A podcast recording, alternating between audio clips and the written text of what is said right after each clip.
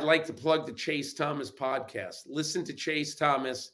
You'll be a smarter sports fan and obviously a much better human being.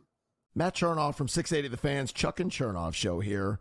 And I want to say thanks for listening to today's episode of the Chase Thomas podcast. You can find it on Apple, Spotify, and all your favorite podcast apps. Chase Thomas went to Parkview in North Georgia. He's a local Atlanta kid, and he won't let the Luka versus Trae thing go. He interned with us back in the day, and you'll always remember him.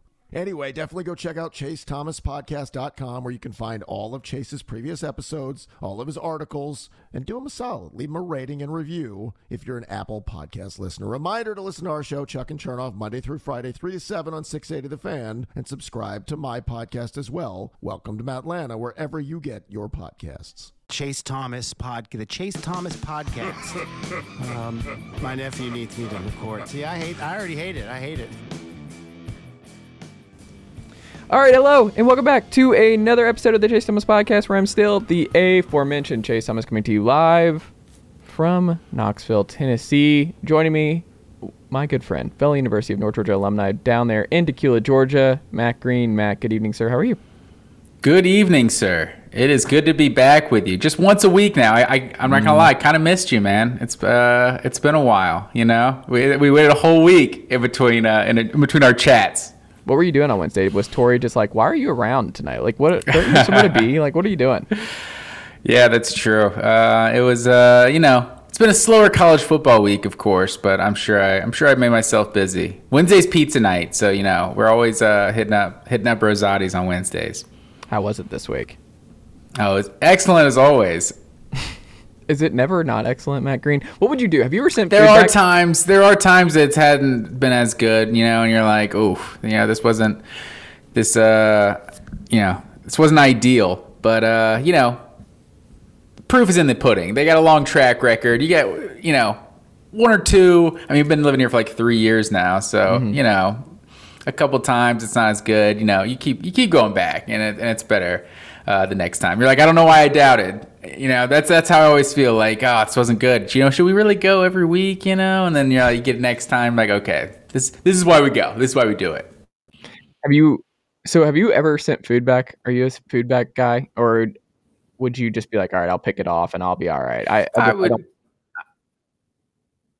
I don't. Oh, what's your definition of sending it back? Like, if they bring the wrong thing, no, no, no. be If like, oh, it's not isn't what I exactly 100 percent like what you wanted, or they put some, they left something on it that you didn't like, or it just tastes kind of wonky. Um, if a through? steak, if a steak is like too rare, I, I've sent a steak back for being uh, too rare. Just get Okay. they char it back. But I'm usually, yeah, I'll usually try to be flexible. But um, yeah, I mean, I'm not, I'm not above sending it back. Not above sending it back. Yeah, I just, I've never. You're a paying customer, man. It's true. That's true. I I'm always terrified. And I just my wife and I we watched uh late last night as we were falling asleep was we watched Waiting Again, which is just uh, a classic cinematic masterpiece from the Oh, early man. 2000s.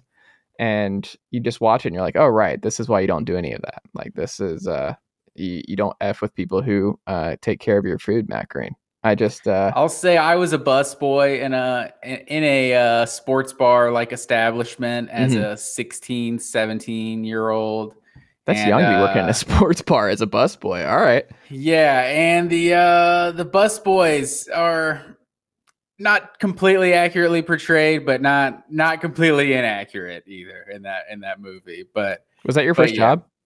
it was uh that's uh back in the day for sure. But um I will say there's an epic story of like we went on this uh date with my uh my brother and his wife one day. I'm not going to get into the whole story about the whole sending the food back thing. But Is this the friend of the pod brother or the, bro- the other at the yeah, yeah. Okay. Friend of the pod, Jake. Uh, we're at I won't even I won't say the establishment um, in a Mexican restaurant, Mhm. and uh, they ordered fajitas for one. Him and his wife. They're like, "Hey, we're gonna split fajitas for one." Whatever. Long story short, it's like they even asked multiple times. They brought, it's like, "You sure this is fajitas for one?"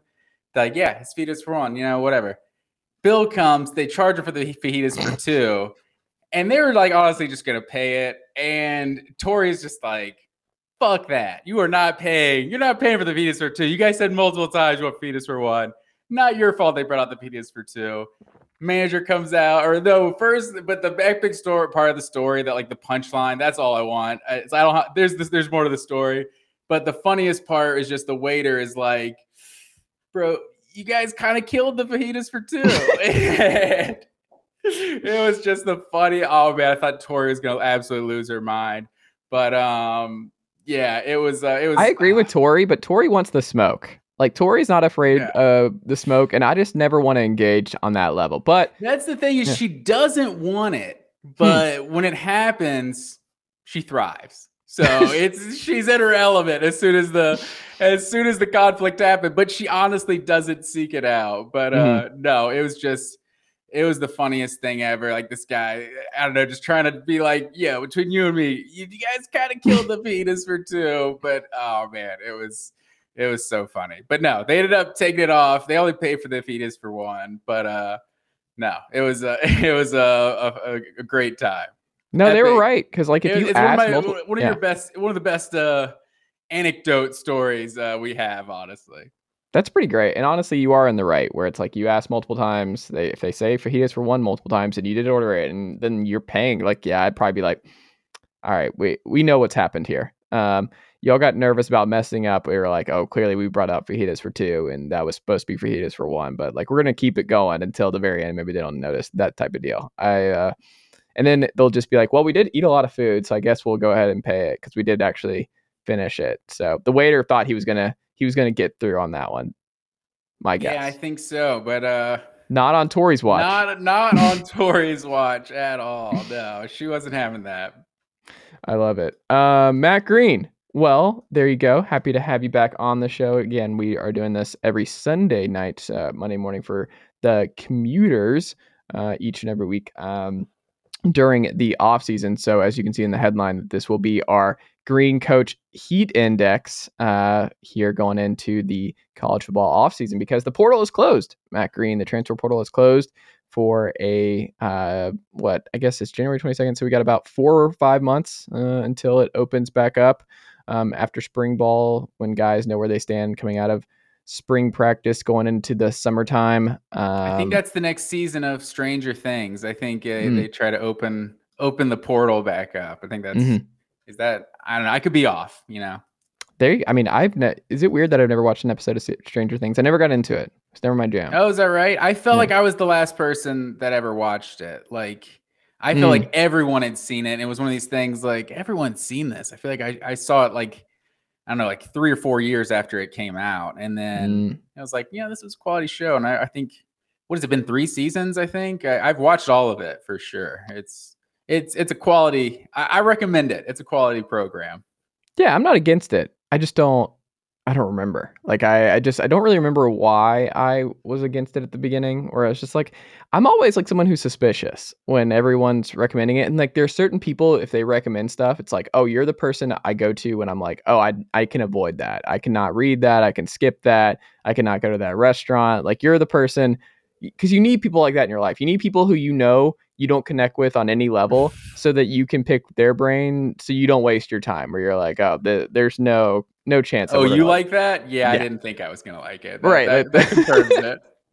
it- it's one hundred percent. It doesn't mean you, you don't like them. It just means that it's just your your tastes are not going to interact. So you can save yourself a lot of time by finding some friends who have complete different uh, tastes than you. Save you some time. Um, but yeah, Stranger Things was one of those shows for me. I, I seem to recall uh, years ago. The peer Uh, pressure, Mac- not, yeah. the peer pressure never got me to watch Game of Thrones though. Could never. Ooh, could see, I read Game of. Thrones first, so that was the whole thing. I was already in um, Okay. Potter, Thrones. That's my jam. I'm I'm into that kind of stuff. There you go. for sure. Um, Matt Green, uh, Nigel the Nighthawk, our old friend, uh, has dropped some news and nuggets before we get into our hot seat rankings for some big time college football coaches going into uh, this 2023 college ball season. Still got a ways away. We just wrapped up, um, but you know. It's a year-round sport. It's a daily sport, Matt Green. New stuff popping up every day. I'm sending you Nico Iamaleava highlight reels of him in the Polynesian Bowl this weekend, looking like Colt Brennan with the visor and the Hawaii looking helmet. Top notch stuff, saw, he, you saw he threw that touchdown to though, sir. Zachariah Branch. That was the the the long like the sixty yard one. Deuce that was Ro- Deuce Robinson? Deuce Robinson. He's announcing. I think like on early signing day. Mm. All the crystal balls coming into Georgia to get the number one tight end in the country. From is he from Vegas or is he from California? I think- Um, He's more of the West Coast. Yeah, it's something like of that. the- Somewhere in I- the West Coast. Yeah. but yeah, so he's big time. Yeah, it was a big time game. Uh, but Nico's got some legs, 50 yard run at one point. Just Mark Richt, your dude, raving about him uh, in his leadership. So he's pro Nico.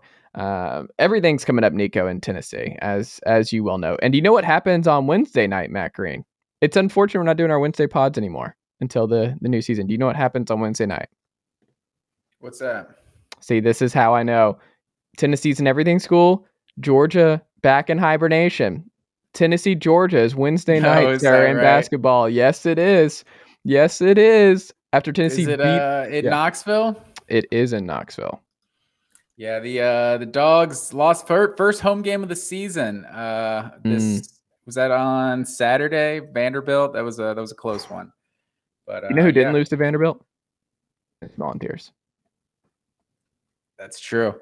Uh, but you know we're uh, we're winning national championships, and I think that's all Mm. you can ask for. And winning, uh, I saw someone's rankings out there had Mi- Mike White as a uh, top five hire so far of this uh, of the first year head coaches. Had him ranked ahead of Jon Scheyer on the on the first year head coach list. So Hmm. you know, and and ahead of the the guy that Florida got. So you know, what does that say about what Florida's doing right now? There you go. You gotta you gotta get the breadcrumbs. It's moving in the your way. right direction. They're like what 14 and 4, 14 and 5. They're uh they're move I think they won like 9 games last year. So George basketball. I'll be I'll be in there uh, I'll be in the Stegosaurus on Saturday for the South Carolina game. But you are avoiding the Tennessee game. You're not making the trip up to Knoxville to see. I am not making that trip. No. No. here's the funny thing about Saturday. Do you know who uh, where college game day is going on Saturday, Matt Green? Where's that? You guessed it. Tennessee, everything school HQ, Tennessee, Texas.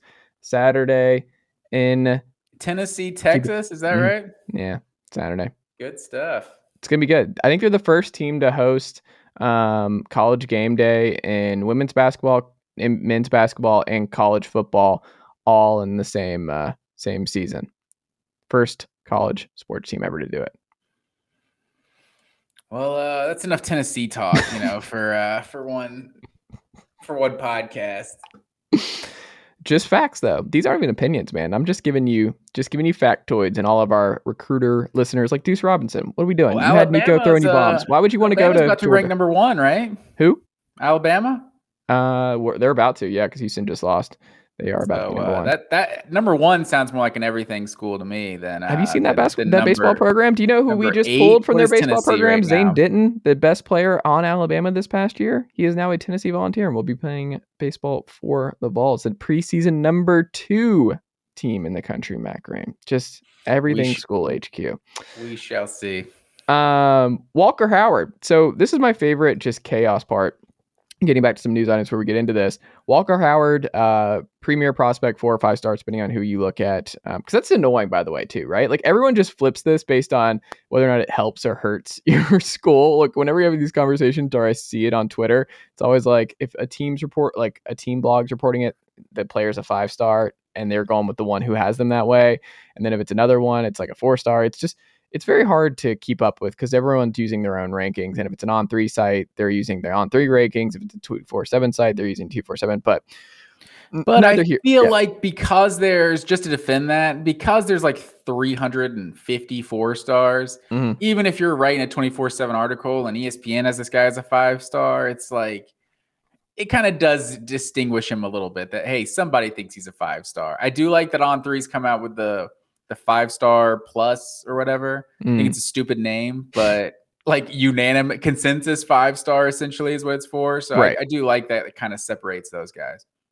for sure.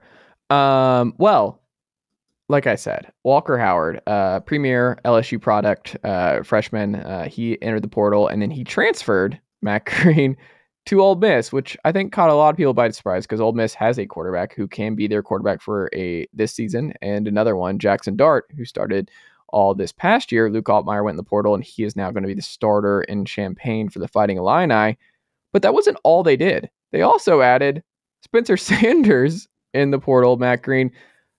I don't. I think there's not going to be a more fascinating spring than what's going on at Ole Miss. Like that is top notch stuff. I don't know why Spencer Sanders left under these circumstances. It, circumstances because I don't think he's the favorite to start, and he's probably.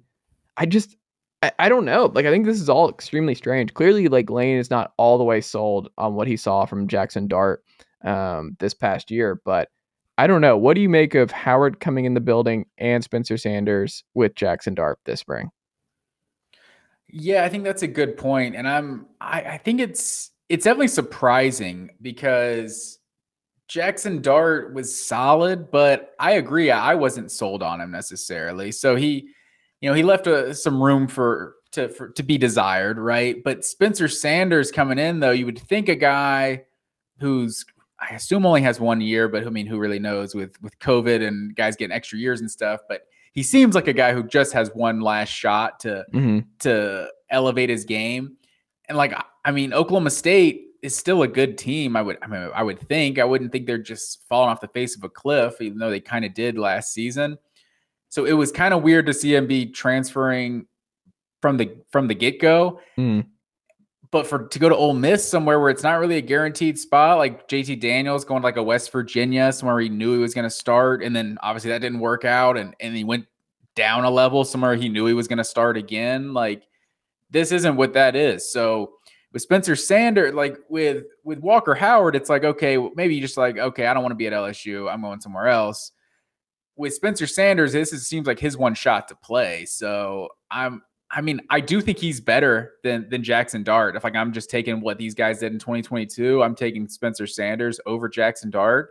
They, especially since they're kind of similar players. Spencer Sanders seems like just a better version of Jaxson Dart. So, um, how many more years is? I mean, I guess you know Sanders could come in and Jaxson Dart still has a year or two to start after that. That's probably not what's going to happen just in today's landscape uh, if he loses that job, he's probably going to go transfer somewhere else. But uh, yeah, it's definitely interesting. And then I mean, uh, maybe maybe Ole Miss is, is set up even better with like a senior and a, and a sophomore or redshirt freshman, you know, setting up that uh, that 2023 roster.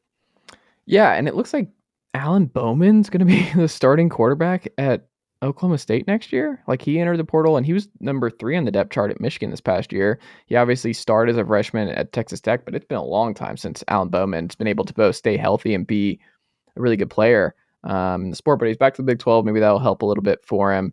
Um, but I don't know that quarterback room and Oklahoma State's lost a lot of players in the portal, so I think they need to be pretty active, especially post spring, spring ball um, for Gundy's group. But yeah, I don't know. I my gut tells me because Sp- Spencer Sanders went there, I think he beats out Jaxson Dart in the spring. I think he wins the job, and Dart is, he Dart might be elsewhere by post spring. Like he might be in the portal, and then it's just Walker Howard um, after Spencer Sanders does one year um, in Oxford this fall. That's my gut. I, I think Spencer Sanders has shown a lot more than Jaxson Dart to this point. Yeah, I think that's fair. And so you know, we'll see what happens. I think Ole, Ole Miss definitely shouldn't look at their 2022 season and say, okay, let's just let's let we this group improve. Yeah, it's like they got a lot to improve on, and I mean the running game was great. So I mean you got to think a, a, a better a better quarterback who actual passer could could definitely take that offense to the next level. Jaden Rashada, um, he is now out of his national letter of intent from the University of Florida. Um, this has obviously been a gigantic story, um, both at UF and in college football as a whole. Matt Green, like this is still a developing story. Um, where he ultimately ends up, looks like he's going to go back to the West Coast. He's a West Coast kid. Um, the reported figures being what 13 million in total uh, for Rashada uh, if he had stuck with it and the NIL deal had not fallen through or been uh, whatever happened here. We I hope we get to know for sure what the actual the final for sure factual fallout was here and what actually is real and what's not um, with why this all went south so quickly. But um, embarrassing for the Gators nonetheless. Um, I think at the very least, uh, there's a lot of problems clearly uh, with uh, NIL at the University of Florida at this point. Um, I saw a tweet where it's like, of course, Florida would struggle with like NIL stuff when they bring in one of the best recruiters um, in the Southeast and Billy Napier. So it's like you're fumbling the bag with this thing that like Billy Napier was brought in because he just he recruits really well, has spent like a bunch of guys on staff. Like they, you remember that picture from last year for their team photo, which is like a third coaches and stuff, where he's like put all this investment in recruiting and uh, just on-field coaches and all that sort of thing. And Dan Mullen was the one who specialized in the like, I'm not really worried about the NIL and the other stuff. Like my system's better. Like we'll beat them with my guys, and I'm smarter than them, and I'll I'll outwork them and stuff. And now the recruiting's just blowing up in this way. I mean, Cormani McClain, obviously, too, uh, not ending up at UF. He's going to Colorado. We'll talk about in a second, but I don't know, man. This is this is bad, and it's going to be the Graham Mertz show uh, for the full season now. Uh, Jack Miller did not look good in that bowl game against Oregon State. I just, I think this is going to be really bad uh, for Billy Napier and company in year two. This is a bad look um, as a whole. I wonder what the fallout is in recruiting for them going into next year. But man, um, this I, I, I don't know. What do you what do you make of this for um, the University of Florida first and foremost? Well, especially because this NIL landscape is so brand new it's like if if if the collective is is kind of how each of these programs is going to get some sort of booster led like money filtering to players somehow if if that's going to be the system that everybody uses mm. like or for the most part you don't know what any of these programs are really going to do you don't know that any of them are worth what they're going to say right mm but you know Florida has reneged or done something in some way a deal fell through. So it's mm. like just from a a PR perspective on you know what what this means to future recruits is like almost incalculable at this point because it's like you just heard that bad press that they got essentially you're like well you know I, there's a lot of programs you know not in all of college football but mm. you know that are that are essentially Florida's level of program, you know, the top 15, 20 programs in the country that if I'm being talked to by all of these, well, I might rule out that one just from the get-go because of of what happened with their NIL stuff. If, like you said, we ever figure out what actually happened. Um, it's just kind of bizarre, you know, to to get released from the scholarship. It this guy obviously flipped his recruit uh, commitment a couple times, like Miami, Florida. We, we no one really knew where he was going to go, and now for Florida to land him and get him signed, and that's still not enough. You can just uh, something can fall through again. It's got to be frustrating from a Florida perspective because I mean, is this something you can even blame on Billy Napier? Like, is this something that the collective did that's kind of out of his hands? Like, it's it's it's hard to say. So it's just it's super demoralizing because you you look at someone like uh like a Josh Heupel where obviously he had success and like the offense was like fun and it was it was at least like you felt good about the team moving forward even though they only went 7 and 6 year 1 right mm.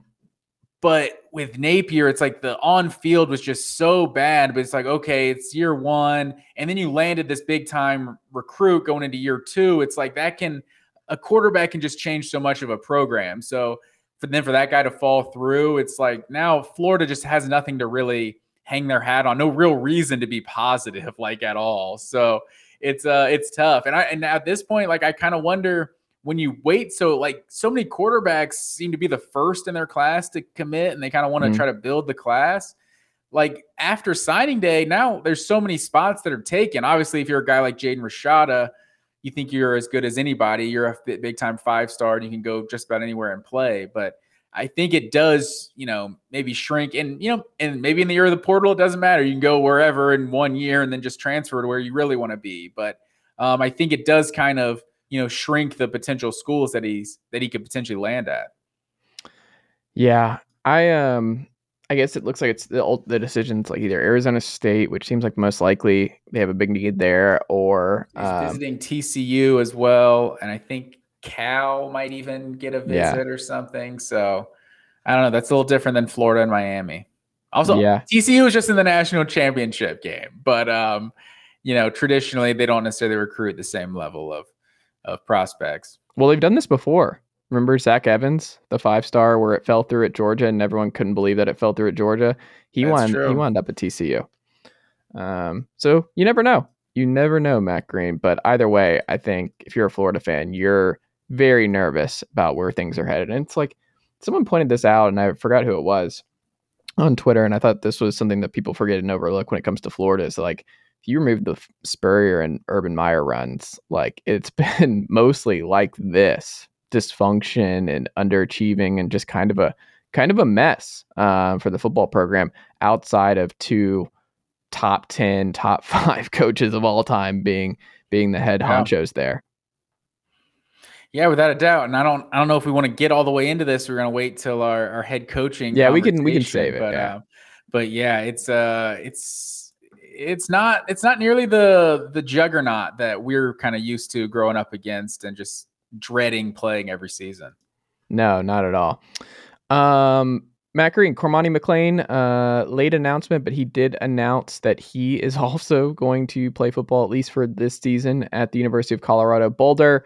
Um, it's, I mean, here's the thing: like, there's some weird stuff going on where it's like the the Coach Brewster stuff, where everyone's got to take on that one with the stand up, sit down stuff that got posted. I think he posted it himself, and um, I don't know. It's it it's just so fascinating. Like I don't have a take on it really yet because I want to see what they look like on the field, and I'm just going to reserve all judgment until I see what this looks like at the Power Five level. Um, but I mean, it's so fascinating, right? Like Cormani McClain winds up, Deion gets the number one corner in back to back recruiting classes, like with Travis Hunter and Cormani McClain, and both guys really late in the process, kind of he snags them late, and I don't know, like it. It's asking a lot. I think one of the things that people are going to miss here is that like he did bring in a bunch of transfers, but this is still mostly the guys before. Like this is what people are forgetting is like you still have to look at the whole group. And he's not going to play a bunch of freshmen only in the Pac-12, the Power Five. Like Travis Hunter will obviously play, Yeah. but like Cormani McClain will get snaps. But as you I know, mean, as a Georgia they'll, they'll play a lot of freshmen just because they don't have that many bodies. I'm afraid. Well, you'll lose. Like that's the other part of it. It's just like freshmen, it takes time to develop, and corner's a hard position to just throw some guys in there. Like Tennessee has been very careful with throwing in the young guys. Georgia doesn't do it uh, unless it's like a Malaki Starks type. Um, maybe in linebackers, you sit for a couple years and learn the system and grow your body. Like that's the other thing is like getting in the Power Five meal plan and weight room.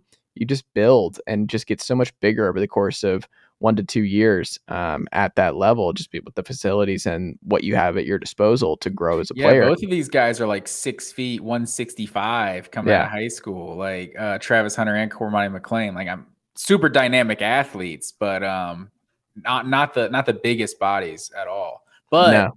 this uh, Colorado is now one of ten schools in Mhm. uh, in college football uh, to sign a five star in each of the last two classes. Hmm. So um, Deion changing the game, bringing in Travis Hunter and Cormani McClain.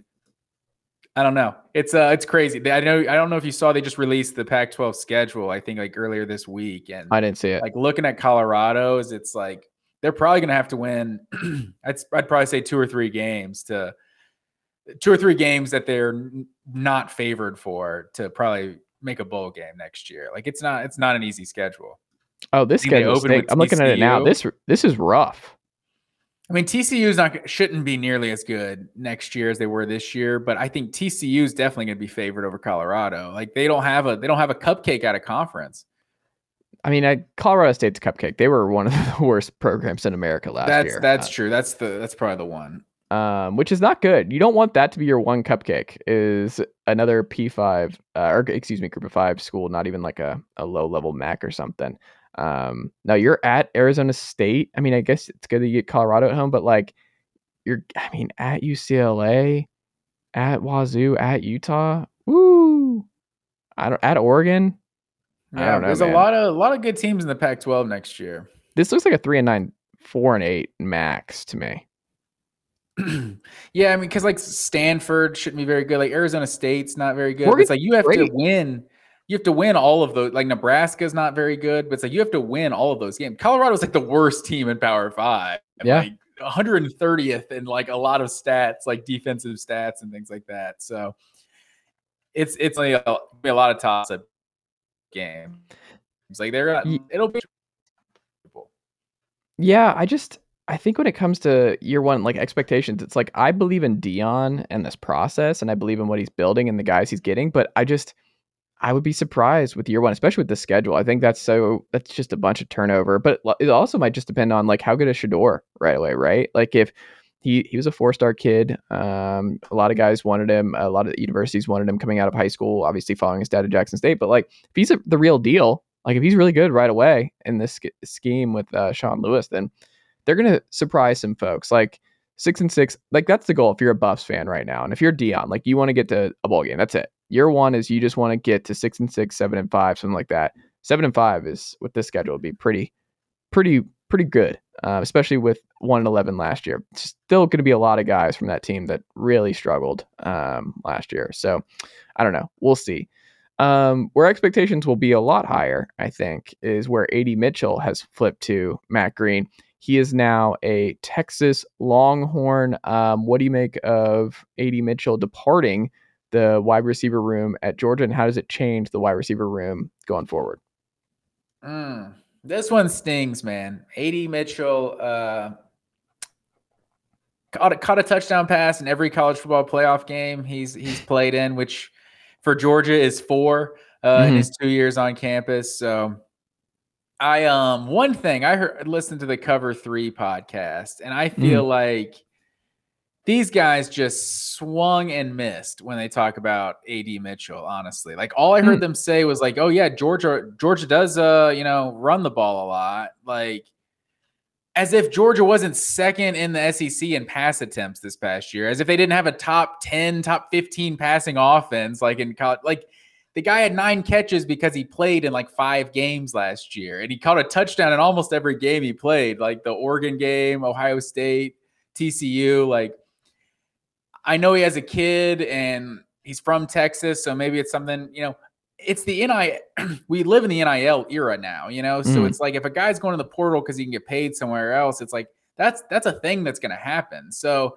I can't imagine on the field see anything of AD Mitchell's experience being like, you know, the Georgia's just not good enough. You know, it's just uh, we don't pass the ball. Like this man got the ball when he played. Like that Ohio State game, it was like the first game he was healthy in a in a while, and this man caught the ball like twice on the first possession of the game. It's like they made a he was a, a huge part of the offense. So I think knowing Kirby Smart, I think it's just like his his just roster management, I feel like is what he's always what I'll always just be kind of in awe of Kirby Smart about. Like to the the offseason he brought in Jamie Newman and to also bring in JT Daniels like that same offseason, like was kind of a really weird thing that happened. And for JT Daniels to end up starting four games but in that season, like that's just one of those moves that he's that he's made that I feel like he's just kind of always steps ahead.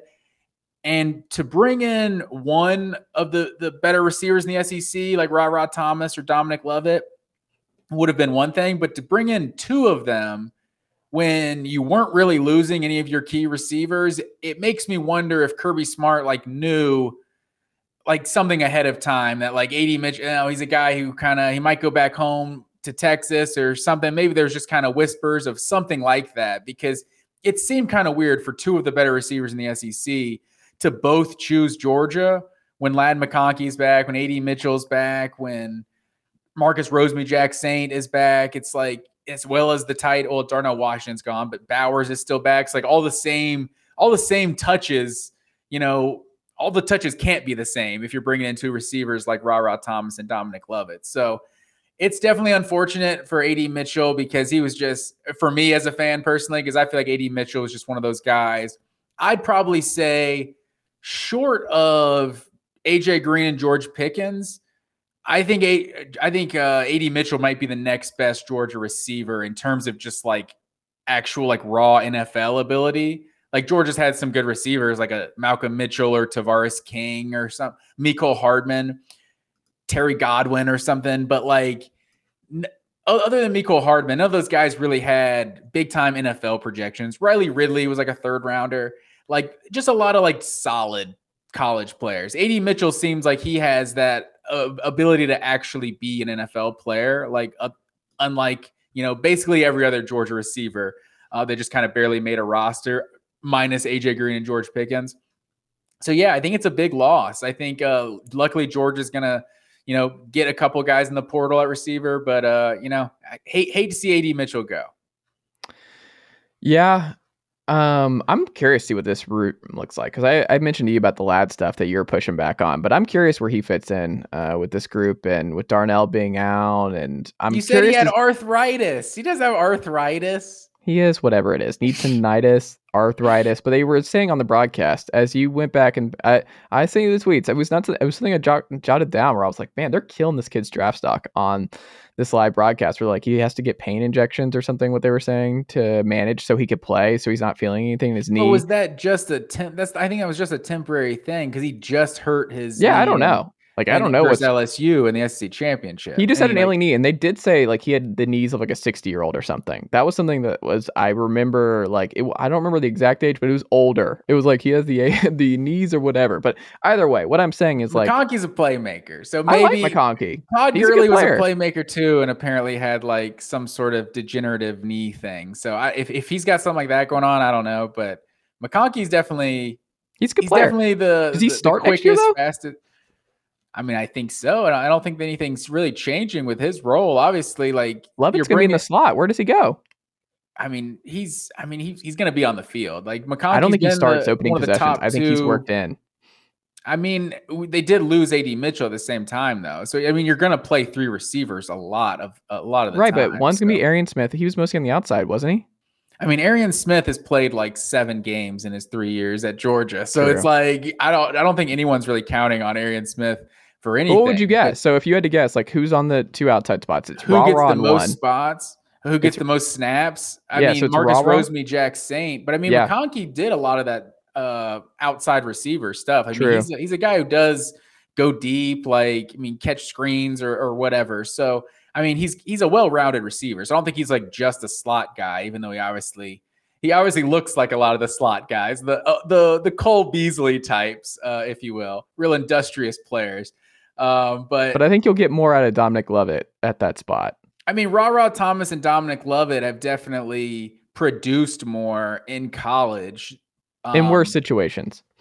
and that, that's true. But at Georgia, there is something to blocking and, and doing all that. And Rosemy-Jacksaint has been a really good blocker, and he got, he's a guy who who makes catches. He get, he's good for like two or three catches every game, and he's he's shown some ability. He's not like a superstar or anything. Like Rosemy-Jacksaint is is that like that's the typical caliber of like a Georgia receiver. I feel like the Riley Ridleys, uh, you know, Michael Bennett's of the world. They're just like this is a really solid receiver. He doesn't seem like a superstar in any way, but he's just a really solid uh, receiver. If if if Rara Thomas and Lovett have that ability to make big plays, like they'd definitely be on the field. But I mean, with injuries and everything that happens, like I think you got to have four capable receivers on any on any roster. So to have to have those top four, and I'm not even including Arian Smith in that, who's just like the ultimate X factor. So to go with, with Brock Bowers and, and Oscar Delp, like I think Georgia will be fine when it when it comes to playmakers.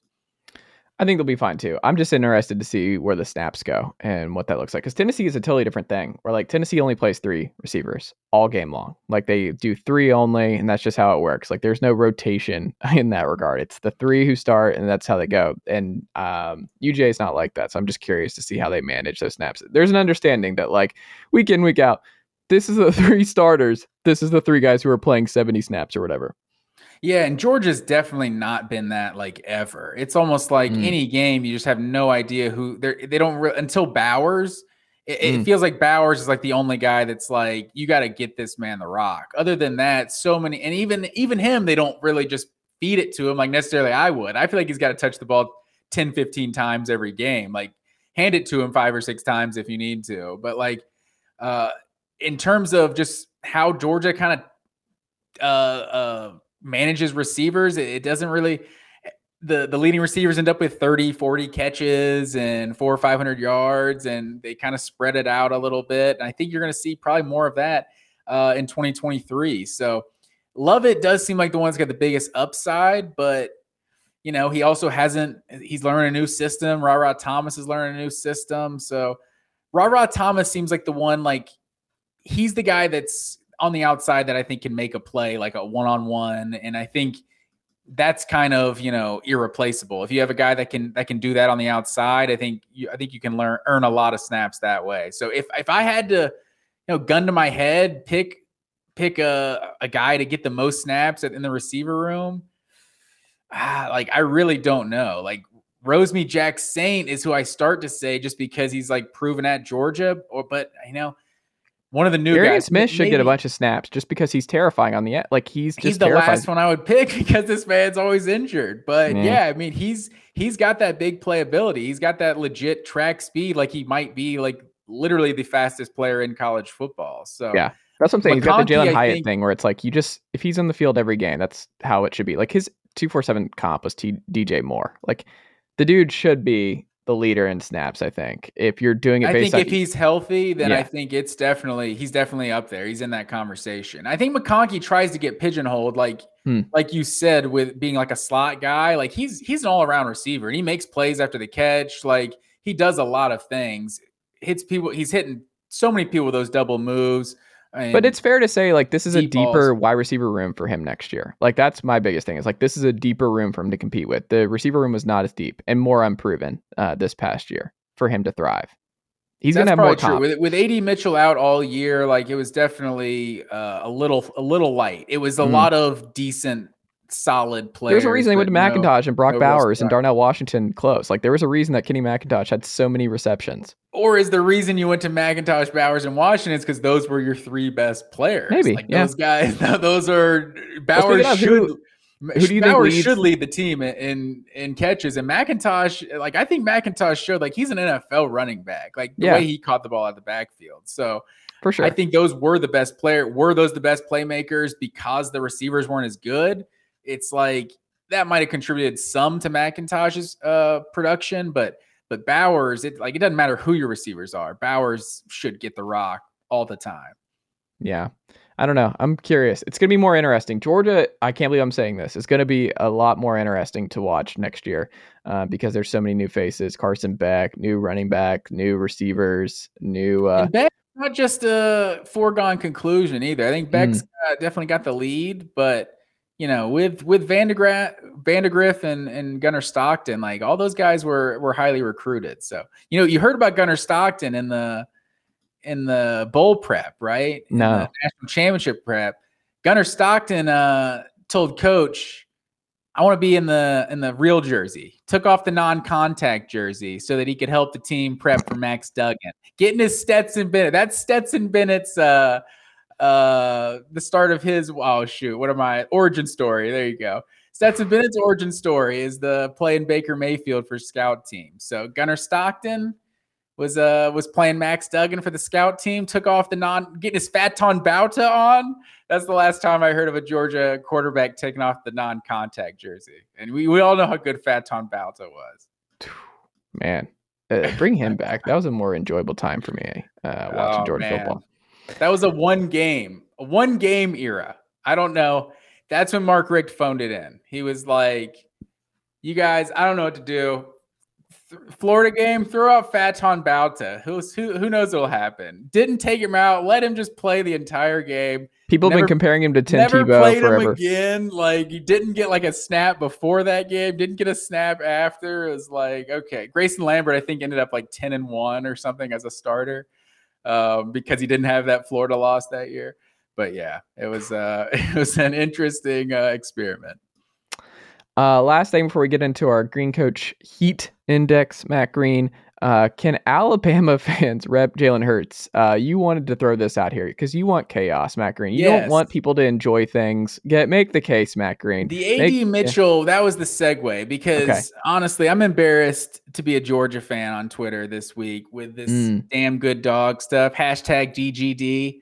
Um, it's a thing that Georgia fans do that it's like, oh yeah, he's damn good dog. You know, it's like he's a great player for Georgia. He's beloved. You know, Mm. may not have been all American. You know, but gave everything to the university. That that whole spiel. You know, and Uh-huh. then so now it's like AD Mitchell's transferring. He he's damn good dog. It's like he's not damn good dog. He transferred. He's not a, he's not a dog. Whatever.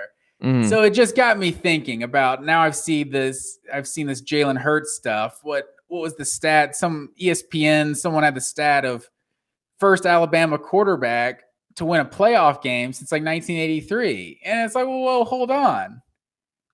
Jalen Hurts isn't an Alabama quarterback. Like AD Mitchell's going to Texas now. Like I, I'll, I'll for, forever love AD Mitchell. I'll remember his career fondly. As Alabama fans should love Jalen Hurts. Like, you know, got beat out, still stuck it out, and and had that clutch SEC championship uh, performance as the backup. Like, but he left Alabama and he became an Oklahoma player. Like he is an Oak. Like you look at the roster, it's Jalen Hurts, Oklahoma, and uh, especially in his specific situation, he wouldn't be in the NFL if he didn't go to Oklahoma. Like what he did at Alabama, like that guy wasn't an NFL quarterback. Like he he was he was solid in college, but he wasn't. That's the reason he got beat out, right? Like, but when he went to Oklahoma, like not only did he have the best rushing season of his career, he had the, by far the best passing year. I like I was like, who is this guy? Like this is this is why I questioned Jalen Hurts at Alabama because he wasn't he didn't ever play like he did at Oklahoma. So it's like him specifically, it's like Oklahoma is what turned him into a, an NFL quarterback, as far as I'm concerned. So on on the roster, he's got Oklahoma there, and like AD Mitchell, as I, love him, but he's gonna get drafted next year, and it's gonna be wide receiver AD Mitchell, Texas. He's not a dog anymore, so I don't like this Alabama repping repping AD Mitchell. What what say you? Or repping uh, Jalen Hurts? What say you? Um, what I say is a more broader thing that we're now to have to deal with, Matt Green. With the era, the portal era, it's I. Can I say that I feel bad for these kids now? They're not going to feel it yet, but they're going to feel it like ten years from now, where they don't have like a home, like a college home, where they can't come back and like do cool tours and be beloved by like one town and one university forever.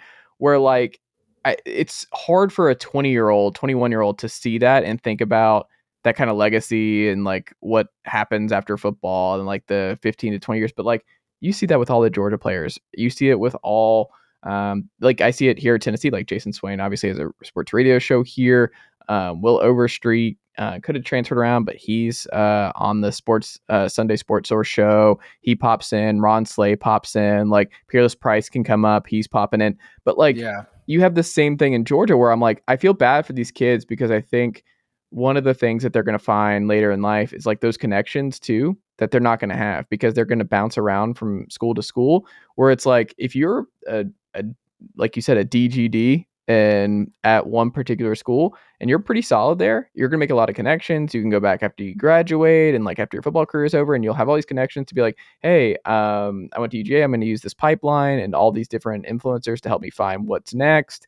Uh, that sort of thing. Like you'll be in that, you'll, you're in the family, right? For I a long think time. those I think those known like connections I think will kind of still be there cuz I think from like a a player coach perspective it's like they they think of it totally different than fans. Like I remember Justin Fields was like at at like some Georgia scrimmage like the year mm-hmm. after he transferred and it was just like the players are probably like, yeah, you know, we came in at the same time, we're boys. Kirby's like, yeah, recruit him, love the kid, love the family, you know, all that stuff. So it's like oh, anything you need, I'll help you, whatever you need. You know, it's like you're always a member of, you're always a friend of mine, that sort of thing.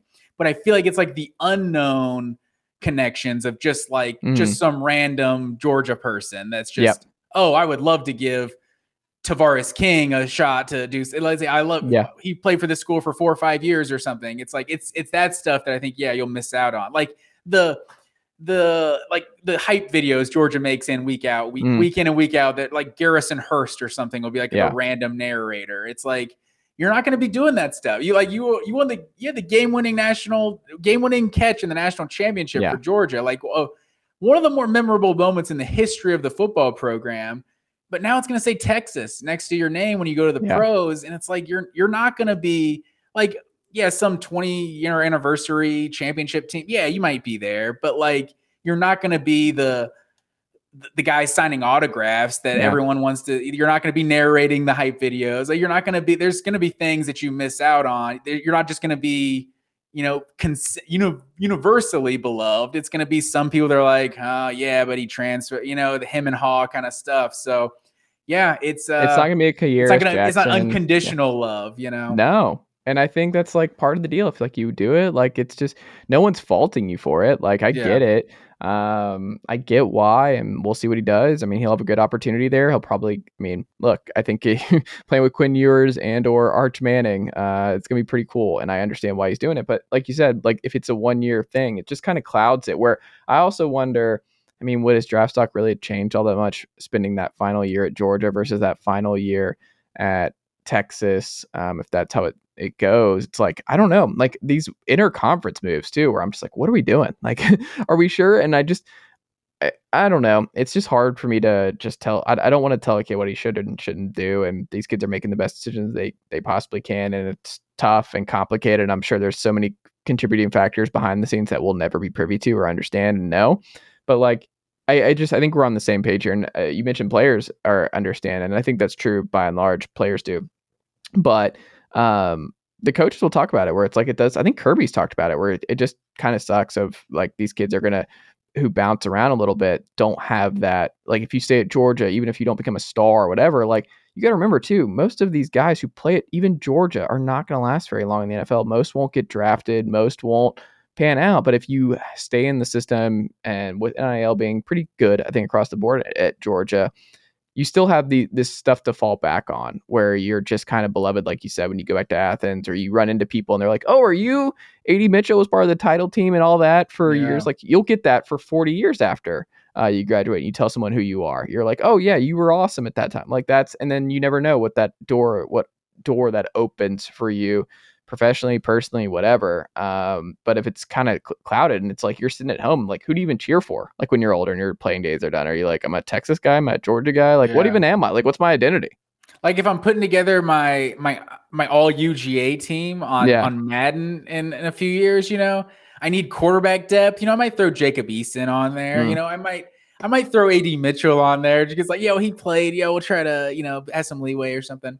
But um, yeah, just from like a I don't know, remembering like like being remembered like an all time great, like. It's it's just not really going to be that way. Like Kirby Smart, like Kirby Smart's always going to have love for him, and maybe he came to him months ago. He's like, "Hey, man, I really want to be closer to my family, whatever the case may be. Yeah. And he's just like, totally understand, do your thing. And there's no love lost. Like that's probably more the case. But For from a fan perspective, it's just like, nah, man, you're not on our team anymore. Uh, it, it says a you got a different name in your Uh, Matt Green.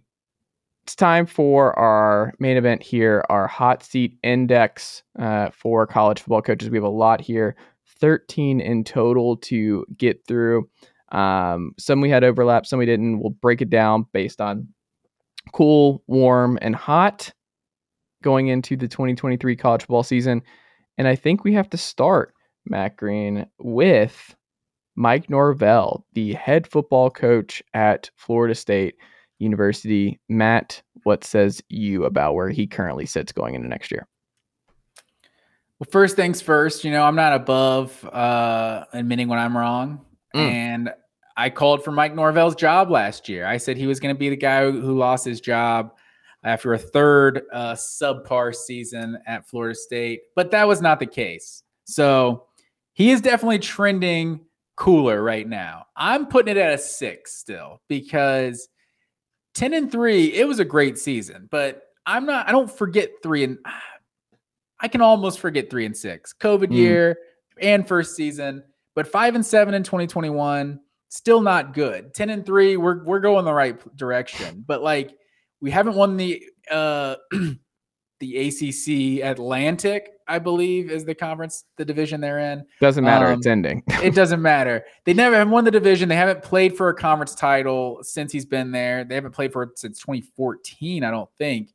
So there's still like there's still a chance he could get fired. Like I don't think it would happen this year, but like there's a there's a huge step back and miss a bowl game that's like, okay, what are we doing? 4 years in, we haven't won the division, we haven't done anything. This is Florida State. You know, this is not like they don't have the same standards as some other programs. They they should be a contender. So this is going to be the year that you start top 10, maybe top 5. Like where's Florida State going to I feel like they're going to be no lower than like 7 or 8 or something in the in the preseason polls.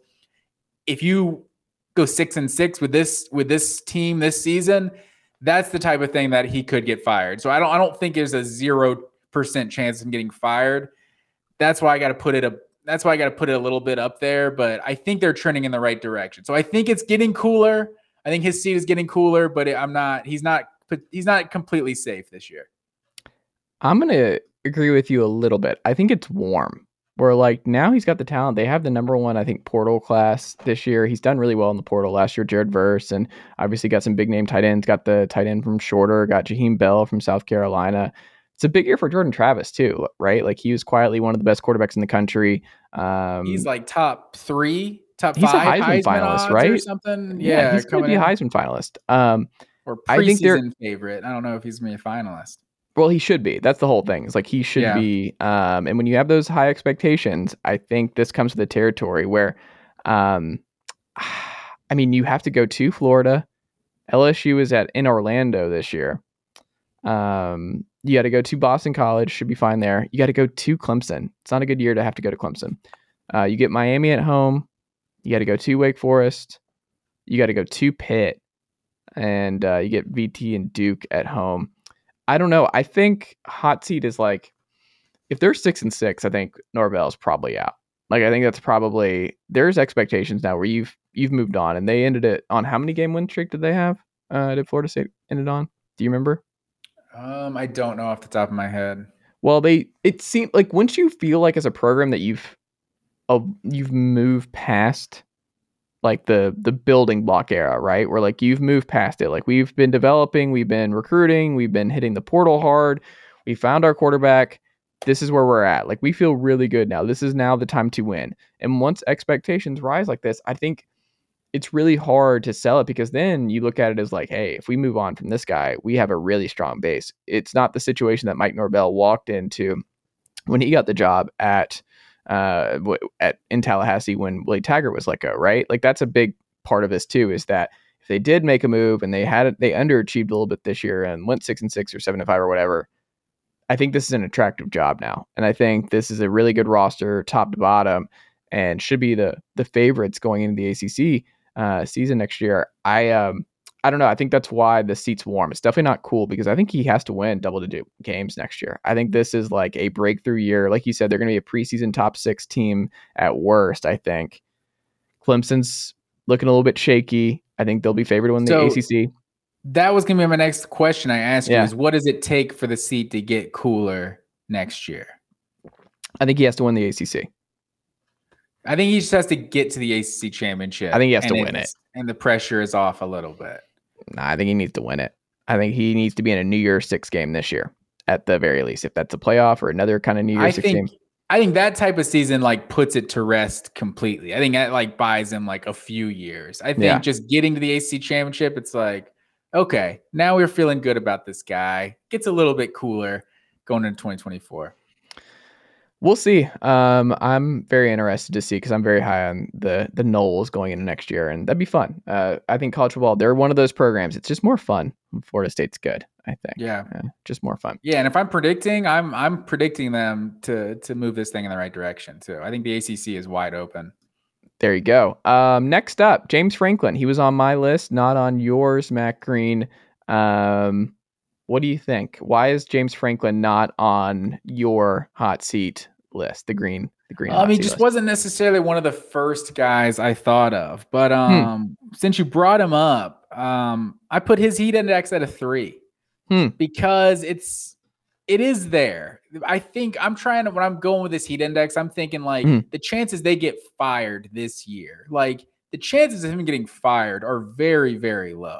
Hmm. So I think ultimately, like, you just look at what he's done. Like the 11 and 2 this year, finishing top 10. I think that helped a lot. It's like you didn't beat Michigan, you didn't beat Ohio State. Like those two teams were in the college football playoff. Like we're not firing our coach at Penn State for that. So I think I think this was the kind of year because I've talked about that 2016 season. It's like he, he's milk. He's been milking that 2016 season for a long time. Like they did win the Big Ten that year, but you know we had the seven and six 2021. You know you can throw out the four and five 2020 if you want, but it was still a really bad taste in your mouth uh, for Penn State to go four and five, even if it was the COVID year.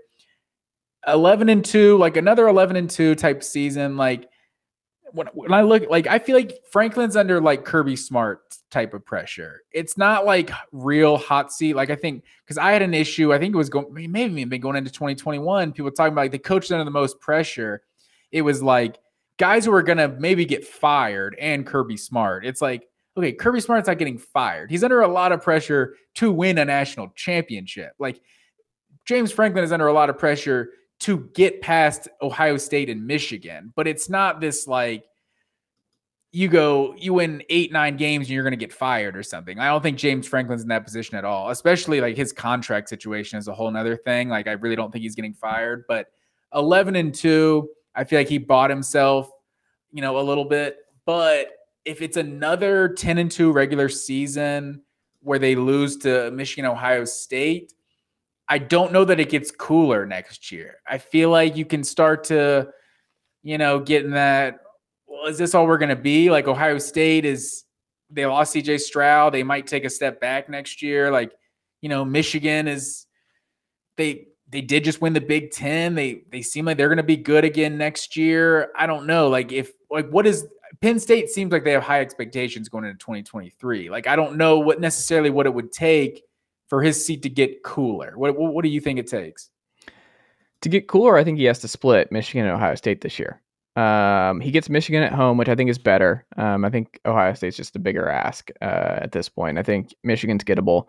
Um, they played him really well for the most part uh, this past year until the bottom came out uh, in the second half, if I recall correctly. Didn't isn't that how it went? It was close to the half, and then Michigan put him on him in the second half. Is that am I remembering that correctly?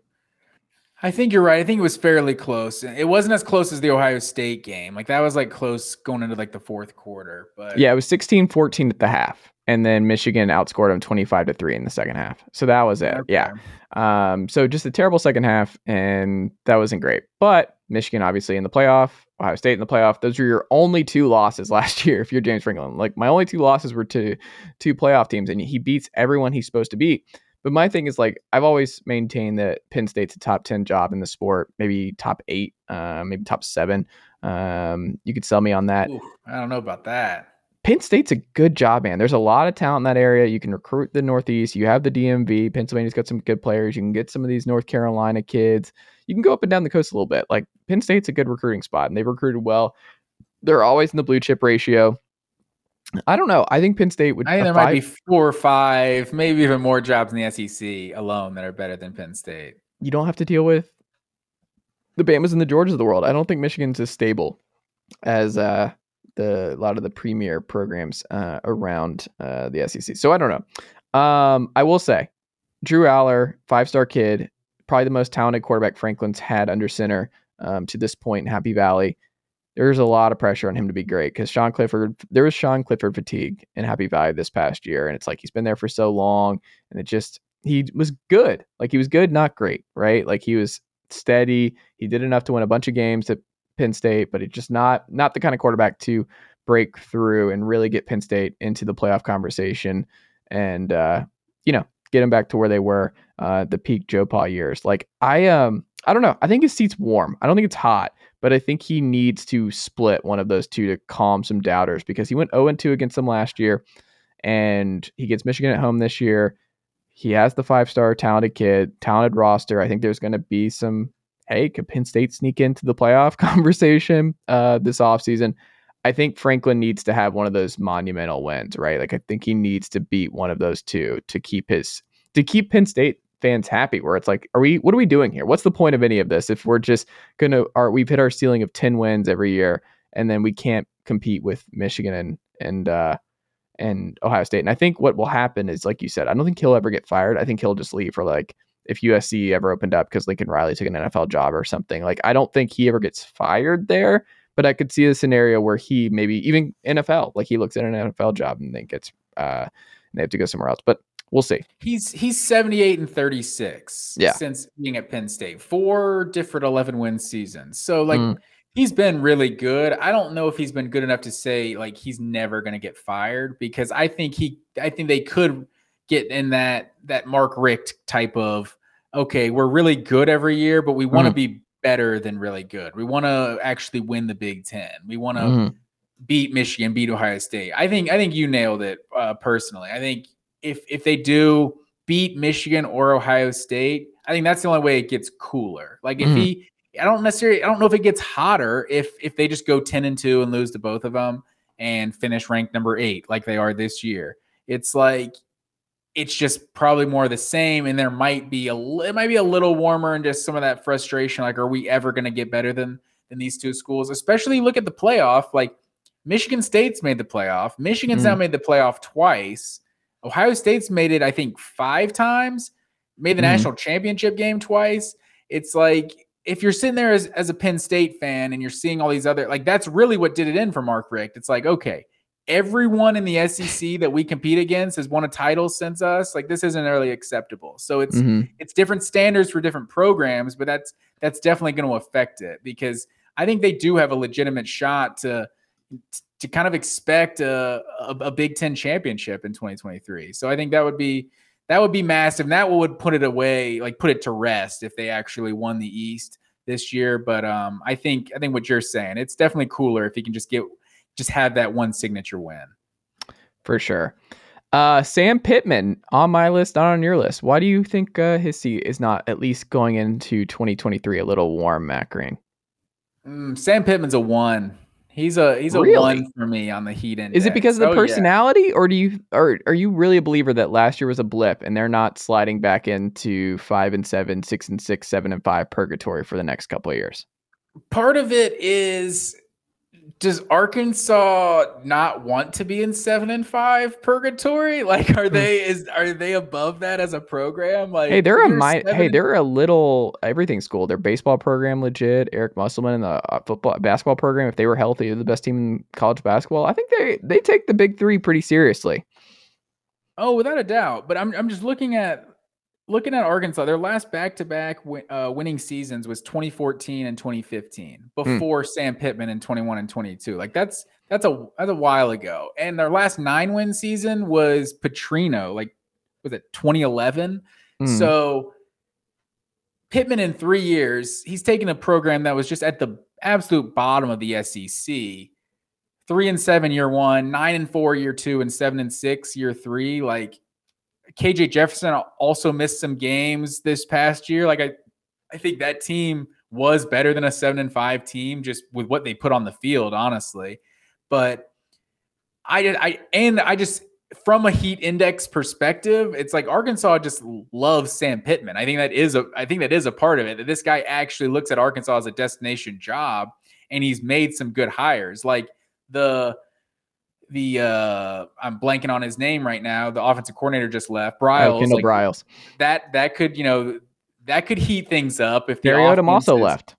that's true. But he left for left for a head coaching job. Yeah. So I, I think that's a little bit different. So I mean, the defense was terrible anyway. So they need they needed a change there. But I um that that's definitely the defense took a big step back. So you could you could criticize the coordinator hires from that perspective. So it's definitely going to be really important that he gets these two coordinator hires uh, right. But I mean, I think this Arkansas is just a way more relevant program right now than they they were before Pittman arrived. So I just I don't think it's gotten hot at all. I think I think after 2023, like if it's a I think it has to like miss a bowl game to to get hotter, Honestly, They I can miss a bowl game though next year. Look at this schedule. no, they definitely could, but I'm saying they went seven and five this year. Like if they Yeah. go seven and five, eight and four again next year, it's like they there's nothing that what what do Arkansas fans really expect them to be? Like, are do you really expect them to consistently be better than Alabama or LSU?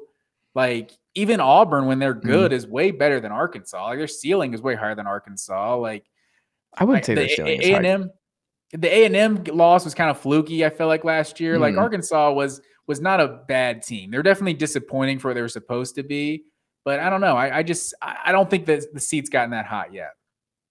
I would definitely not say it's hot yet. I just think I am curious to see if Arkansas fans are getting a little tired of like, hey, yeah, it's great that you love Arkansas and a super rootable guy, but like if we're going 500 every year, like we're gonna get some Ed Orgeron vibes where it's like, how much of this was just you're uh, a cool guy um, to grab a beer with, you're good uh, energy guy, guys like being around you, but uh, Kendall Briles and Barry Odom are now out the door, and we went to Dan Enos as uh, the new OC and lost a lot of guys in the portal. We have to go to um, let's see on the calendar. Yeah, they're at Ole Miss, A and M on a neutral site, at LSU, at Alabama, um, at Florida too. So and they get Auburn at home. But I don't know. This schedule looks to me like a best case scenario, like best case scenario eight and four. But I'm gonna go more six and six. And I just I don't know. Uh, yeah, we'll that see. SEC West. What what do you think it takes to for his seat to be cooler? Nine and three, 10 and two. See, I, I wouldn't say ten and two. I would say nine and three plus a eight and four. Even eight, eight yeah, and eight and four, four is probably safe. Yeah, eight win. and four is safe.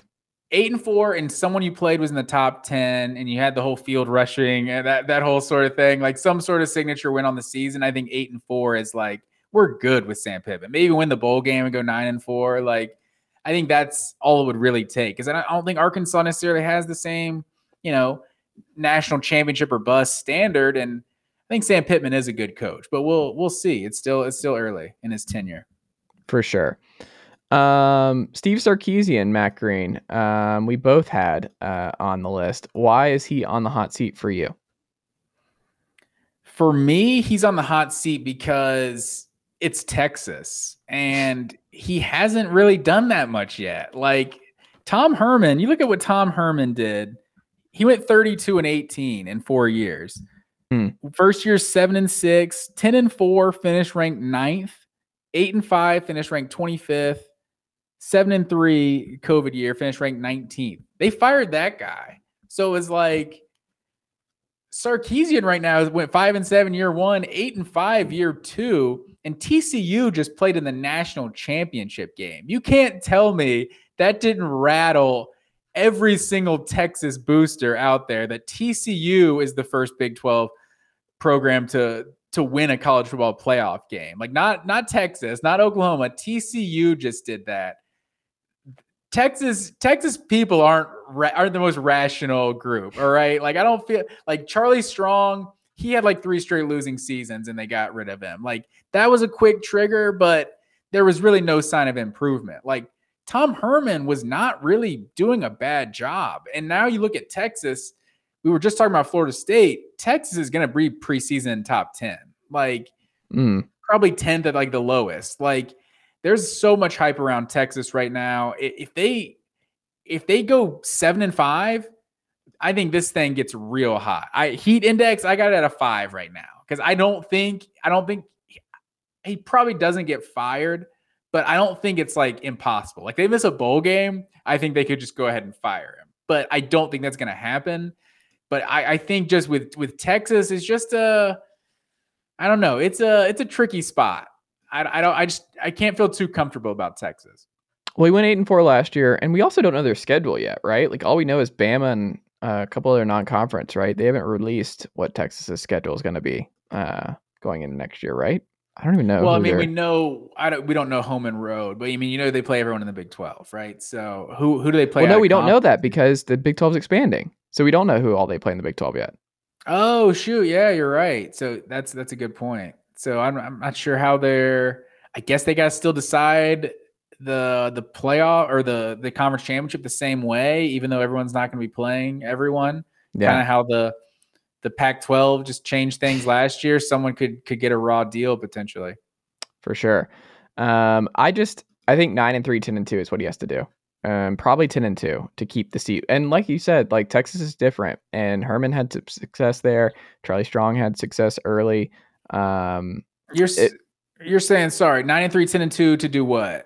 to get it cool. Like I think it's cool if he's nine and three, 10 and two. Um, because you got Arch Manning in the building now. Like I think he's gonna get some time. And like if Arch is like a package deal with Sark, where it's like, no, um, I want to be developed by Steve Sarkisian, former NFL OC, um, all that kind of stuff. Like I, I'm part of the deal. I think he's fine. Quinn Ewers has to take some strides though, because he did not pop off the page this past year. But they get Isaiah Neyor, the Wyoming transfer who tore, I think his ACL early um, last year, so he never played it down for them. Um, you get him in there. You get uh, AD Mitchell. You have a lot of talent out wide. A lot more to work with um, at Texas this year than last year. But they also lose two of their leading back. So I think it's going to be a very different offense. But I also think we saw a lot. The biggest thing for me is like the defense looks a lot better. Um, the defense looks like it's a physical, tough front that we have not seen from Texas in a long time. So I think they're moving in the right direction, but I do think it's Texas and it's one of the three jobs uh, around the country where your expectations um, should, or I guess four jobs where your expectation should be if you don't make the playoff, you have a lot to explain to do year over year because of the recruiting, because of the NIL, because of all the advantages that you have. They are allowed to have extremely high expectations, and it's Georgia, it's Alabama, it's uh, Texas, and it's USC. Those four never have any excuses in 2023 and beyond of not competing at the highest of high levels. And if you can't do it, then you got to find somebody else because the resources and everything else is there um, to do that. Well, uh, and I think yeah. I think to get it cooler, mm. honestly, I think in most years, if Oklahoma was what they are, I think getting to the Big 12 championship is all it would take to get it cooler. Hmm. But I feel like with what the Big 12 currently is, I think winning the Big 12 championship is really the only way that it gets like actually cooler going into hmm. into 2024 because the Big 12 just kind of looks wide open right now. And like you're saying, like we're Texas, we have more talent than anybody in this conference. Like if TCU can do what they just did in year one with Sonny Dykes, like you got three years now, Sark. You know, like if if, if they're talking to him, like this is year three. Like we expect you to win this conference because we don't just expect you to win this conference. Like you said, we expect to be in the college football playoff. Like we're the University of Texas. Like we might as well have invented this sport. Like, so I, I don't know. I think there is a lot of pressure on Sarkisian, like more than just hot seat pressure. Like it, it is that like we have to clearly be going to that next level. For sure. Jimbo Fisher, Matt Green made both of our lists. I still don't even know how strong. I'm going to say it's still cool because of the buyout is still just like part of me is like I don't know if we're even close to that point where it's like still feasible uh, on that regard to just eat so much of that buyout money if you were to make a move. But I don't know. I mean, he should be on the list. Like I think it should be hot. What do I think it is in that building? Probably warm, but I think it should be nuclear based on that last class and how many guys are out the building from that class and where they're at um, as a program. I mean, we'll see what uh, by Petrino taking over uh, this offense, but I would agree. Why w- would you say it's smoking hot for Petrino, or for I guess for Petrino too, but for Jimbo Fisher going into 2023?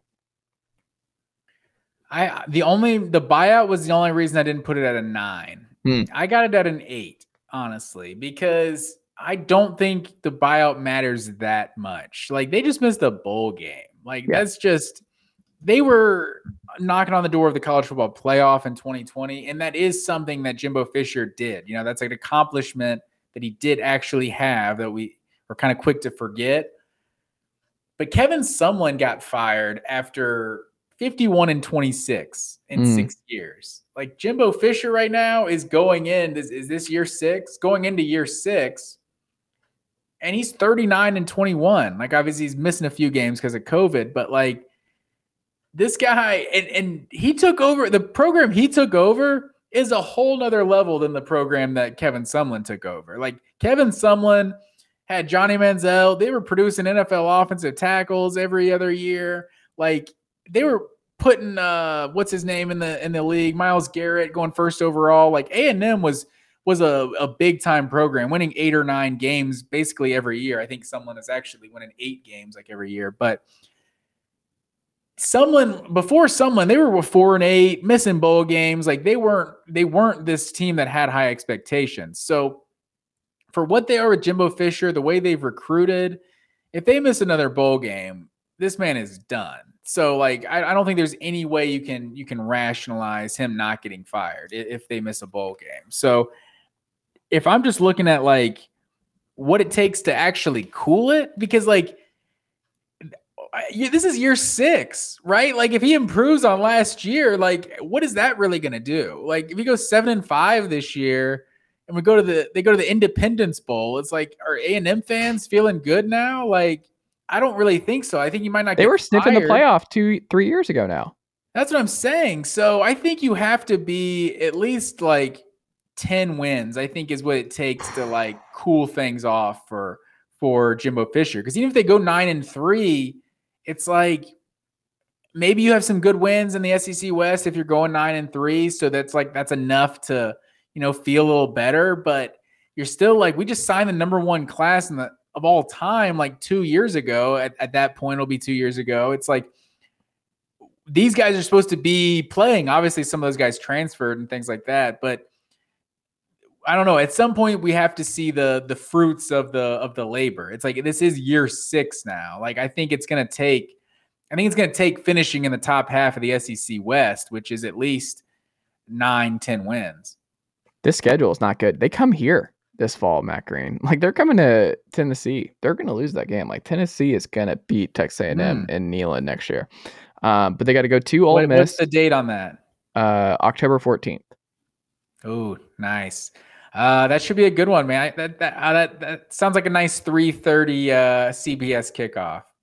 Um, it is, but you know what sucks? Is the week prior is Bama on the, uh, or no, that's their week prior is Bama third. Yeah, no, that would be third Saturday in October. So that would be Bama's after the week before Bama, Tennessee. No, we play. Uh, we yeah, so we would play because if it's the 14th, then it's the third Saturday of October. So yeah, they would play after um, after that one. Uh, Tennessee would play Alabama the following week. Gotcha. On the road. So that's that's kind of back to back haymakers. But I mean, you got to go. You get Auburn at home, but you got to go to Miami. Miami might be a lot better next year, Matt Green. Like they're going to go to Miami. Um, they go to LSU. I mean, I don't know this schedule. Arkansas in a neutral site. This looks like seven and five to me again or like I don't see the 10 win breakthrough. I didn't see enough from Conner Weigman, but I guess it just depends. Like all of it's going to come down to how good Bobby Petrino is play caller right away. Like can he turn Conner Weigman into a top tier SEC quarterback right out of the gate? If he can, then yeah, 10 wins is possible. They have a bunch of defensive talent. They can do that. But it's to we're going to see if Bobby Petrino is a miracle worker uh, on that front. Um, Brent Venables, we both He's, have on. The He seems list. like a guy who's who's really coaching more for his job than anyone else on this list. That like it's it's a. Wait, you think Jimbo like, Fisher is coaching more for his job than anybody else in this list?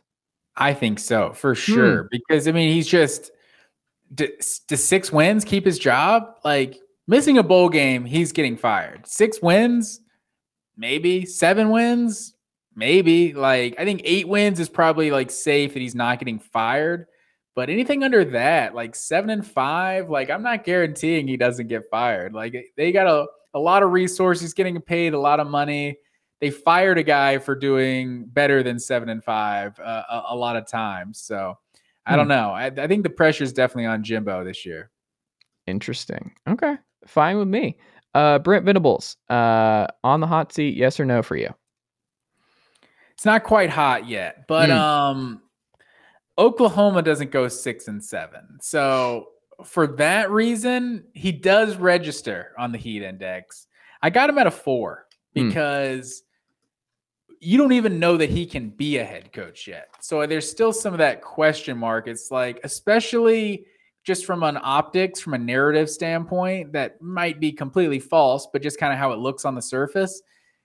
This guy wasn't a coach was the hottest coordinator out there for a decade and never jumped at being a head coach. It wasn't until the Clemson got kind of worse that he did leave and become a head coach. It's kind of odd timing. So you start to wonder if this guy takes a program like Oklahoma, which was more of a rebuilding job than it really kind of got credit for because like it doesn't when you look at the win loss record doesn't really factor in the fact that uh uh what's his name? Riley took half the half the roster, or obviously yeah. not half the roster, but took all the key players with him.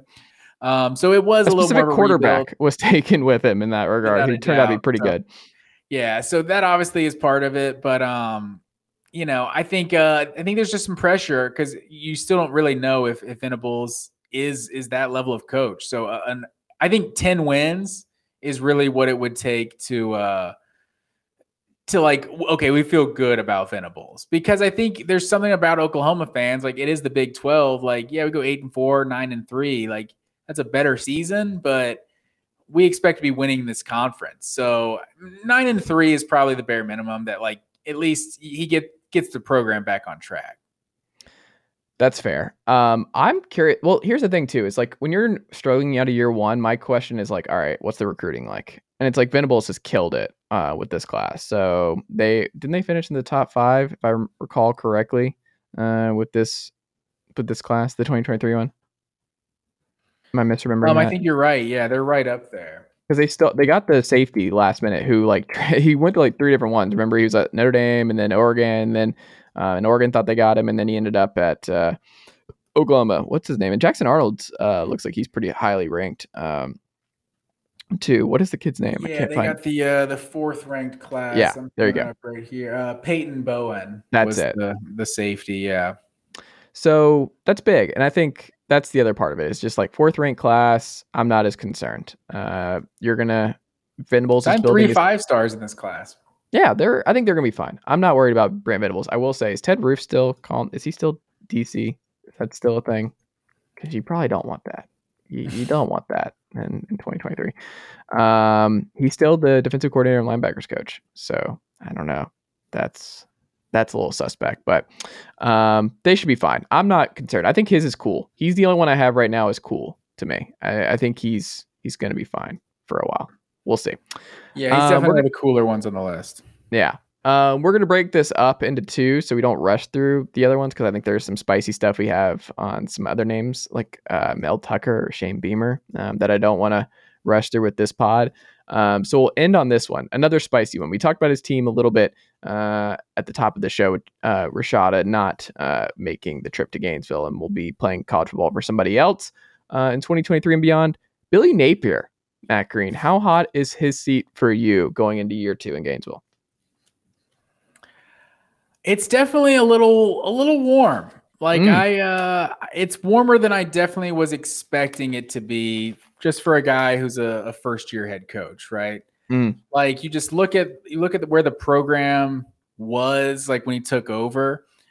Like it's it's hard to say, right? Like exactly where the program was because Dan Mullen won a lot of games, but it's Mm. like it was just I don't know. It's just like so sour on the way out. Just one bad season and he's gone, basically. So the perception is of Florida is that like they're this top 10 program that he just took over and then year one he goes six and seven. Like I don't think that actually is what Florida is right now because I think Dan Mullen was really slacking that hard behind the scenes and and the the level of recruiting that Florida was doing was just not the level that they're used to. So I think he has some leeway there, and and it, and the Rashada stuff might not even be really his fault, but as the head coach, you know, he ends up being the one that's blamed for it. So I put Napier at a at a seven, honestly, hmm. because I started to a six, but I'm looking at Mike Norvell, and it's like his seat.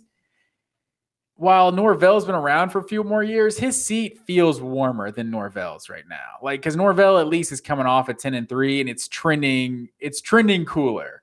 Like Hmm. this is this is uh definitely trending warmer. And it's just like part of it, like you look at last year, like there's some games, like I'll give him credit. Like the Tennessee game, Mm. they were only in that game because of Billy Napier. Like they went like five for five on fourth down or something. Like they had they had the onside kick. Did they have like a surprise onside kick in that game, like early on, or like a fake punt or something like that? Like there Yeah. was a like like just some specific coaching moves that like kept them in that game, like that you had to give him credit for. But and if they just kind of you know went like along with the script and just kind of finished the season seven and five, eight and four, like they were kind of trending to do, we wouldn't even be talking. We'd be talking about them being a sleeper in the SEC East next year. But the way they finished the season, just the loss to Vanderbilt, just getting absolutely embarrassed by Oregon State, like, and obviously the bowl game, say what you want about the bowl game, it's still not a good look to just look uncompetitive on the field. So to see them finish six and seven, I think it's definitely heating up a little for Napier. Yeah, I think it's heating up. I think Florida fans are pretty upset. And part of it, like you said, it kind of sucks for Napier because I think a lot of it's not even in his control, like what's going on a little bit. So I think he he's the staff's good um, on both sides of the ball. I think it's not even that. I think he's a good coach. He did a lot right at ULL. Like he was uh, a great, great coach. Won a bunch of ball games for the Raging Cajuns. Obviously on the staff with uh, Saban years ago. But I just look at it it's just trending the wrong way. Like this just looks like a mess that he's not going to get out of. And I think what we talked about beginning, where it's like Florida's just normally a mess when it's not Urban Meyer and Steve Spurrier roaming the sidelines. That's just been mostly what it is. And I think Norvell and Florida State figuring it out has not helped things. Uh, Miami obviously killing it in NIL and recruiting. That's not helped things. Clemson's obviously been in the state of Florida for a while now, and they're winning a lot of these battles. You have Ohio State coming down there winning a lot of these battles now. You just got Colorado coming into Florida and taking Cormani McClain. Like, I just, my gut tells me it's not going to end well. Like, my gut says it's warm, and with Graham Mertz and Jack Miller maybe as your quarterback room next year, like that's four and eight. That's like five and seven max, and that's that's a rough spot to be in. The Gators, um, I just I don't think that's going to stand. I don't think they'll fire him after year two, but it means it, it feels like a staff change year, right? Where like they they underperform. He has to fire his guys. The O season, like we have to do like a full on like save your job, the uh, do whatever we got to do to go into year three. Like, hey, if this doesn't work in year three, I'm out of here. And uh, that's just kind of where I think things are heading, unfortunately, for the Gators and Gator fans. It's just, I think this is a marriage that's not going to work. So I'm going to say it's warm, and I think it gets hot going into 2024 if they go five and seven, six and six. Yeah, and seven might be a little too high because he's not most likely not going to get fired this year. Mm. But if they miss a bowl game, like is is definitely an, uh, a possibility. Like you look at the schedule, like at Utah and Tennessee in the first three weeks of the year, like McNeese State and Charlotte, they should start two and two. But like at Kentucky, even at South Carolina, obviously it was someone they destroyed last year at home. But then you you finish, they don't have any of those November cupcakes, so you just finish with with Georgia, Arkansas, at LSU, at Missouri, Florida State. I don't know how many of those those final feels five, like two and three to me. After that bowl game, those final 5 Mhm. I think two and three is almost the best case scenario Yeah. for those for those final five. So, you know, there's you can find five or six or seven losses, I think, on this schedule. So yeah, I think it could definitely get real hot um, coming in, and especially coming into year three and not even really knowing who your quarterback is at that point. I think that's an important position to have to figure out. And the Jaden Rashada stuff really, you know, leaves them in a bad position. But you know, they did they do have the the five star for the class of 2024 committed DJ Lagway, I want to say is Mm. his name. Um, you know, so he could be the guy coming in and you know, maybe Florida gets a top 10 recruiting class. And I think what it's going to take to cool his seat, I think, is a signature win. I think he's got to have like an eight and four with like an, a signature win. Obviously, beating Georgia isn't really realistic at this point, but if you somehow beat Tennessee next year in Knoxville next year, No, is it it's in uh it's in if you can beat Florida. Tennessee, that'd be massive next year. If you could end the season beating Florida State, like that would just be absolutely huge. So if you if you have go eight and win and one win in one of those three rival games, I think that I mean count four rival games uh, with LSU included too, like Georgia, Florida, uh, Georgia, Tennessee, Florida State, and LSU. If he can, if they win eight games and win one of those games, I think you could. I think you could uh, see the seat cool down a little bit. also play Miami again, you cowards. What are we doing here? Play Central Miami. Florida. Man, play. Oh yeah, Central Florida. Put any of the like. How is this not constantly on the schedule? What are we doing? Like, why is South Florida, Central Florida, FIU? Why aren't they always playing their cupcake games against? Like, To why be aren't they? fair, they don't have many. They don't have many at a conference spots to work with. Like Yeah. these teams that that have the locked ACC game, like they only have the three different games every year. And I mean, playing Utah, they haven't done that. So I'm I'm gonna True. I'm gonna congratulate Florida, applaud Florida for actually on the early loss next year. scheduling the big time home and home. They've I think they have a few of them coming up, like maybe an Arizona State or something coming up, Mm. Colorado in the next couple years, which Might man, take that one off the They, calendar. they were uh, they might rethink that one, but um, but yeah. So I I'm I'm glad to see uh, Florida going out to Utah next year. There you go. Well, like I said, we uh, went through seven here. We got 13 total on the list, and we'll do part two on uh, the next show and more news and notes that we can get through. But it's an off season. We got time. we got stuff to parse through. I'd rather not rush through it. Um, we already went uh, kind of long for this one. So uh, appreciate you guys uh, tuning in, as always, for the full ride here on the Chase Thomas podcast. Matt Green, thank you as always for making the time. Uh, find you on Twitter, Matt underscore W underscore Green. All that good stuff. Give him a follow today if you have not already done so. Um, as always, we do these on Sunday evenings only during the uh, off season for college football. Uh, Matt Green, always a pleasure, my friend, and uh, I will talk to you next week. Yes, sir. This is Ben Ingram, radio voice of the Atlanta Braves, and I'm here to tell you that you've reached the end of today's episode of the Chase Thomas Podcast. As a friend of the podcast, I'd like to say thank you for listening to today's episode and hope you return for the next one. To show your support for the program, tell a friend or coworker or even a family member about the program. And if you're an Apple Podcast listener, leave the show a rating and a review. It goes a long way. That'll do it for me. But don't forget to listen to myself and the rest of the team at 680 The Fan and the Braves Radio Network this season. Go Braves! Chase, I think I'm going to hear more about you. I really do. I think you've got a way about you but you're interviewing, Mhm. your um, pleasantness, you're smart. So I think I'm going to hear big things about you.